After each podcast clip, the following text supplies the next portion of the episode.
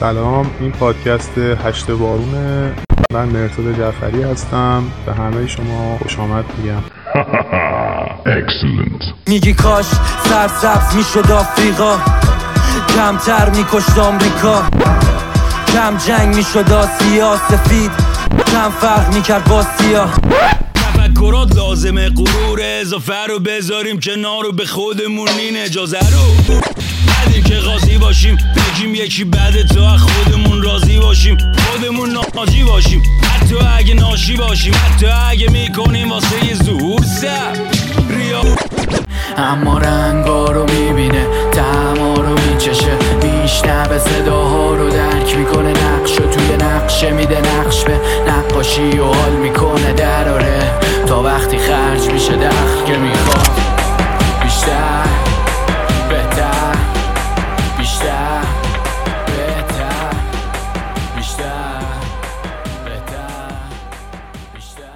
سلام به همه دوستان و شنوندگان عزیز پادکست هشت بارون. امروز می‌خوام راجع به یکی از تاثیرگذارترین شهرهای جهان صحبت کنم. نیویورک شهر اول جهان طبق شاخص شهرهای جهانی. ولی خب چی باعث شد که نیویورک به این شهر رویایی که الان می‌بینیم تبدیل بشه؟ چه تصمیماتی گرفته شد؟ اوایل قرن 19 هم جمعیت نیویورک حدود 80 هزار نفر بود. موقعیت مکانی خاص و تفکیک طبیعی منطقه برای مردم جذابیت های زیادی داشت و تا پایان همون قرن 19 هم جمعیت نیویورک به 3.5 میلیون نفر رسید. در حال حاضر بیش از 8 میلیون نفر در نیویورک سیتی زندگی می‌کنن دو سال مونده به پایان قرن 19 هم در سال 1898 شهرهای برانکس، منحتن و بروکلین با هم متحد شدند تحت عنوان نیویورک سیتی که توجهات زیادی رو به سمت نیویورک جذب کرد. شش سال بعدش هم مترو نیویورک افتتاح شد. در همین سالها افزایش مهاجرت ها به نیویورک این شهر رو به مطرح ترین شهر ایالات متحده آمریکا تبدیل کرده بود. ولی خب همه چی خوب پیش نرفت. در سال 1929 سهام وال استریت سقوط می‌کنه و چند وقت بعد سهام لندن هم به همراه اون و بزرگترین رکود اقتصادی تاریخ رقم می‌خوره. تقریبا تمام کشورهای قدرتمند در اون زمان از این رکود اقتصادی لطمه زیادی می‌خورن. به جز ژاپن. دلایل سقوط هم خیلی زیادن که نمی‌خوایم بهش بپردازیم.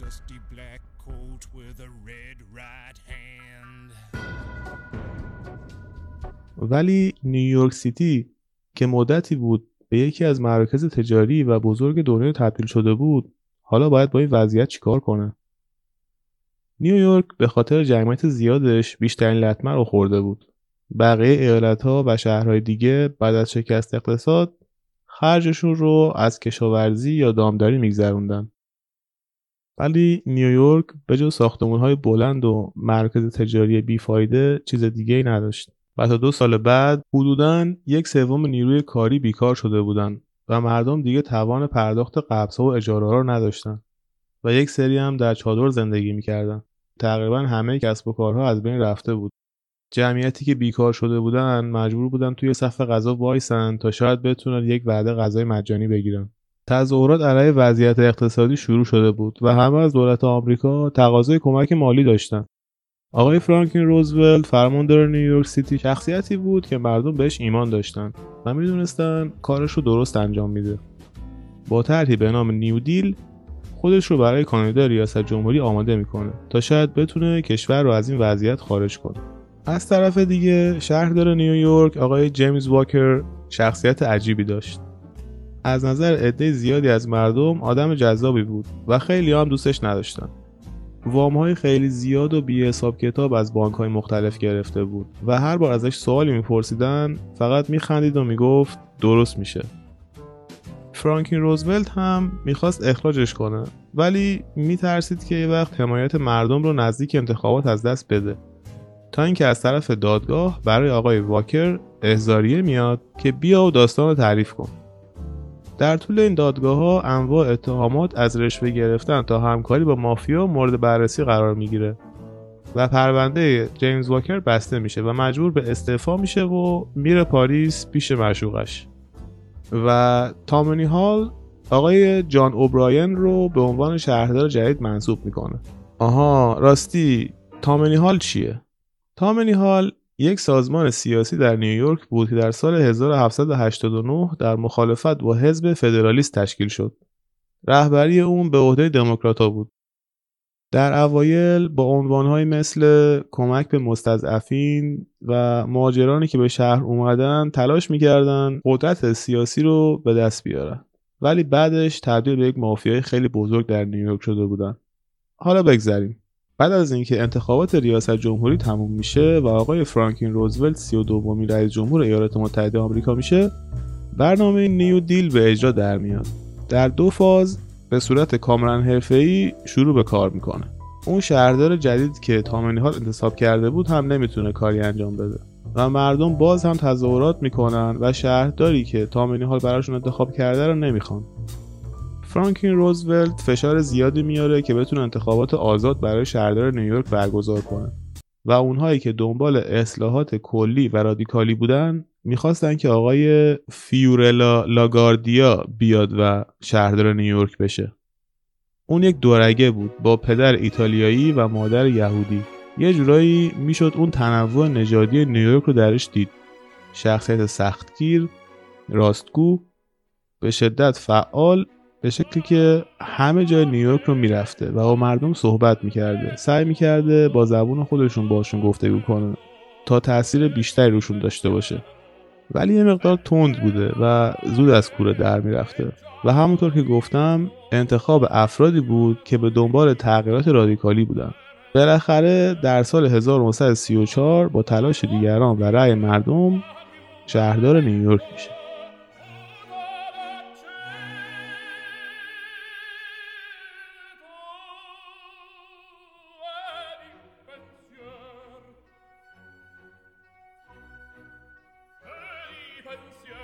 آقای لاگاردیا شهر نیویورک رو در حال تحویل می‌گیره که میزان بیکاری به 50 درصد رسیده بود و مردم از تمام اشخاص سیاسی نامید شده بودند.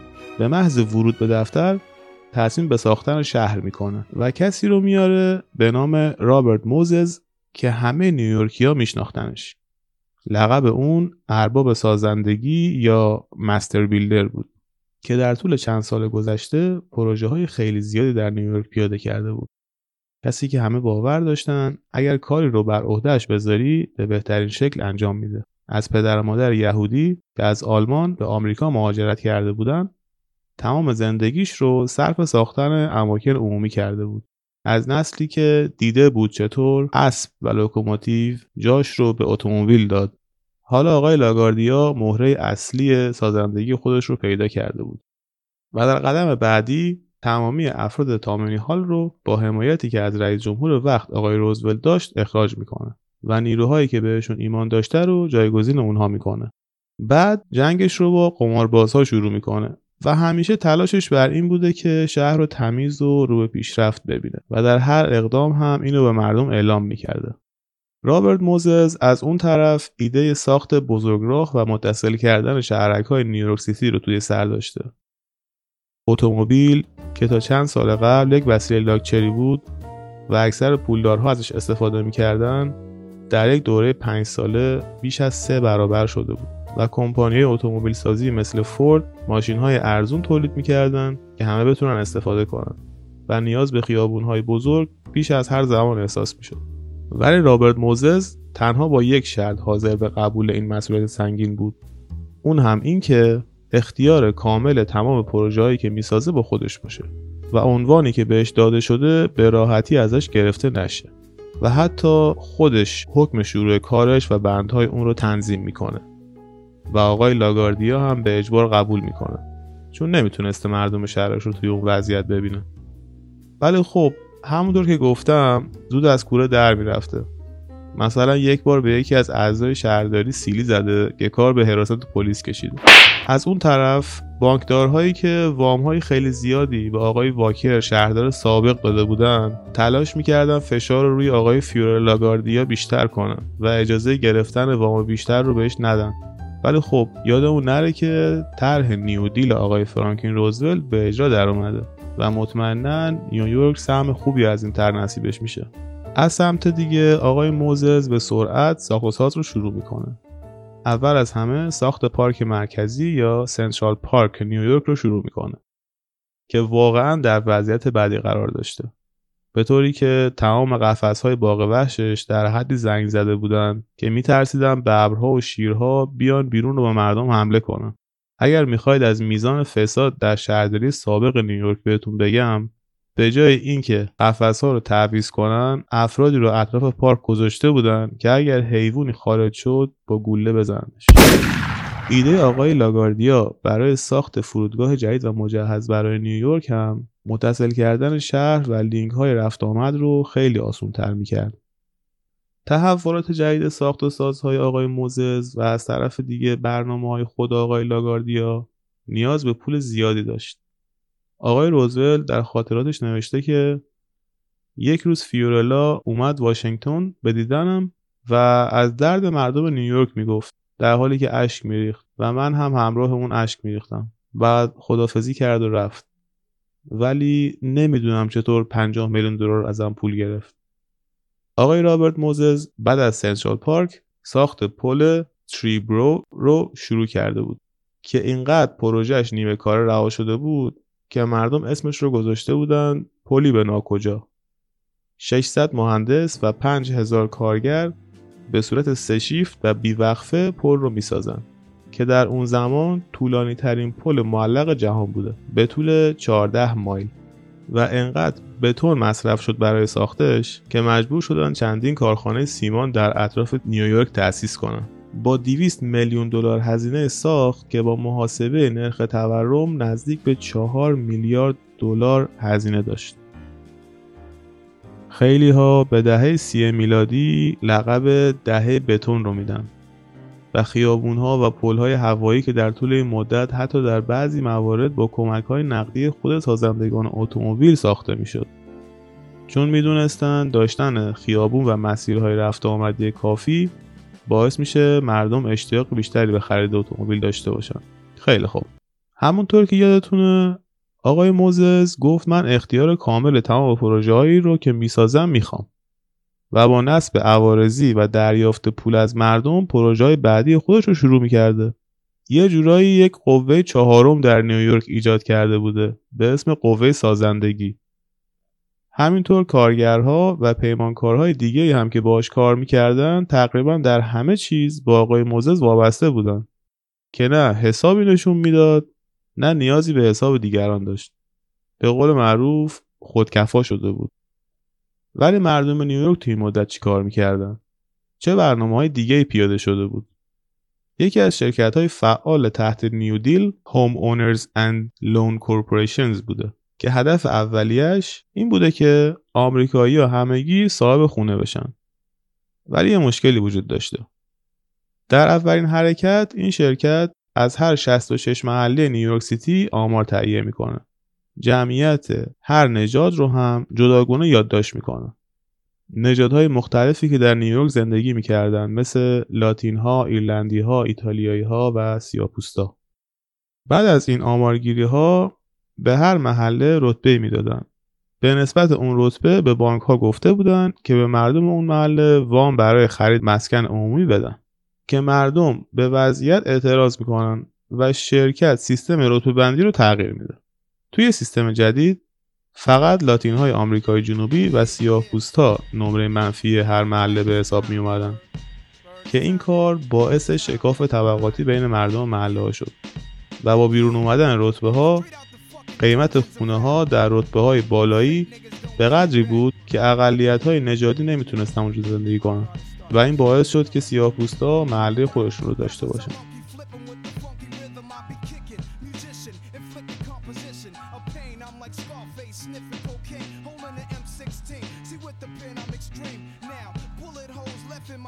دلایل تصمیم گیرندگان این بود که بتونیم سطح هر محله رو یکسان نگه داریم. و نظم و قانون بهتری به وجود بیاریم.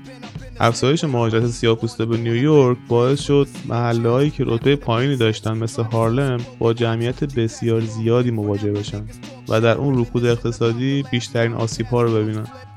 ولی خب این حس منفی بودن برای سیاه‌پوستا باعث درگیری های زمستان 1935 شد که دولت احساس کرد دیگه نمی‌تونه جامعه سیاه‌پوستا رو کنترل کنه. آقای فیورا لاگاردیا تلاش می‌کنه برای حل مشکل ولی در آخر هم به مردم هارلم میگه که من می‌دونم مشکل شما چیه ولی نمی‌تونم نجات پرست بودن آمریکایی ها رو حل کنم. رابرت موزز در دهه سی بیش از 250 پارک و محل بازی برای بچه ها ساخت. فقط در شهر نیویورک سیتی که فقط دو تای اونها در محله سیاه پوستا بود. چون می‌دونست از اون محله ها درآمد خاصی نداره. یک جنبه شخصیتی آقای رابرت موزز که خیلی مورد انتقاد قرار گرفته بود این بود که می‌گفتن اون به اتومبیل ها بیشتر از مردم اهمیت میده. ولی زمانی که با آقای لاگاردیا پیشنهاد کرد که درجه استخر رو تا حدی پایین بیارن که سیاه پوستا تمایل کمتری به اومدن داشته باشن شکاف بین آقای لاگاردیا و رابرت موزز خیلی بیشتر شد. دو نگرش متضاد یکی همه توانش در آسایش و رضایت مردم و دیگری به ساخت شهر رویایی فکر می‌کرد. ولی شهردار نیویورک می‌دونست که نمی‌تونه عنوان آقای رابرت موزز رو ازش بگیره. در وضعیتی که حتی نیاز به بودجه دولتی هم برای پروژهاش نداره. انتخابات دور بعد شهرداری نیویورک هم با پیروزی قاطع و بیشترین درصد رأی در تاریخ نیویورک نصیب آقای لاگاردیا شد. مردم تاثیرات عملکرد اون رو دیده بودند و فشار رکود اقتصادی به شدت کمتر شده بود. ولی آقای رابرت موزز همچنان در مسیر سازندگی در سال 1939 مرکز تفریحی تحقیقاتی نیویورک World's Fair رو تأسیس می‌کنه. با شعار شهر فردا که اشاره به نیویورک داشت. یک سازه فلزی بسیار بزرگ که مردم در آن می‌تونستند بروزترین تکنولوژی ها و نگرش آینده رهبران از نیویورک رو ببینن. که چند ماه بعد با شروع جنگ جهانی دوم و ورود آمریکا به جنگ بعد از حمله ژاپن به هاوایی اون سازه بزرگ نیویورک وردز فر رو به ارتش آمریکا دادن تا ذوبش کنه و اسلحه برای جنگ تولید کنه. حالا قطعات شهر فردا در آینده قرار بود بدن انسانهای دیگر رو سوراخ کنه. بعد از جنگ جهانی دوم دوره شهرداری آقای لاگاردیا هم به پایان می‌رسه و دو سال بعدش هم فوت می‌کنه. آقای فرانکین روزولت در دور بعدی انتخابات هم رأی میاره و 11 هفته بعد از انتخابش در سال 1944 از دنیا میره. ولی آقای رابرت موزز همچنان صاحب نقاط کلیدی نیویورک و عنوان بزرگترین پیمانکار تاریخ نیویورک رو داره. بیشتر از چهل سال در سمت خودش کار کرده تا سال 1981 در سن 92 سالگی از دنیا میره. شخصی که هرچند از نظر اخلاقی بهترین نبود ولی ساختار و مهندسی راه ساختمانی نیویورک همیشه بهش مدیون میمونه. نظر شما در مورد این تحولات و عوامل رشد و خروج نیویورک از رکود اقتصادی بی سابقه چی بود؟ به نظرتون با مدیرانی مثل آقای لاگاردیا میشه تو هر جامعه ای اینجور مشکلات رو حل کرد؟ یا نه؟ اینها فقط آدم های مناسب به فردی بودن که یک بار متولد شدن. یا به نظرتون شیوه فکری و رتبه جامعه توسط آقای موزز و دیگر عوامل این تحولات اعتبار و دستاوردهای اون رو زیر سوال می‌بره یا نه؟ ایدئولوژی مهم نیست. مهم کار کردن و نتیجه گرفتنه. خوشحال میشم نظراتتون رو با هم در میون بذارید.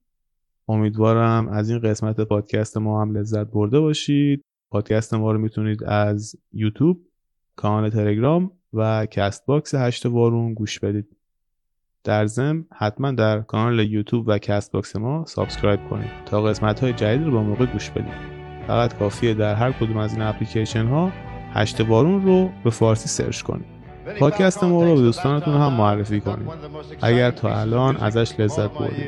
من مرزاد جعفری هستم و فراموش نکنید که دنیا مال ماست.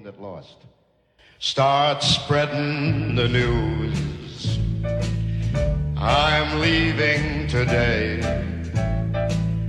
I want to be a part of it. New York, New York. These vagabond shoes, they are longing to stray right through the very heart of it. New York, New York. I want to wake up in a city that doesn't sleep and find I'm king of the hill, top of the heap. My small town blues, they are melting away. I will make a brand new start of it in a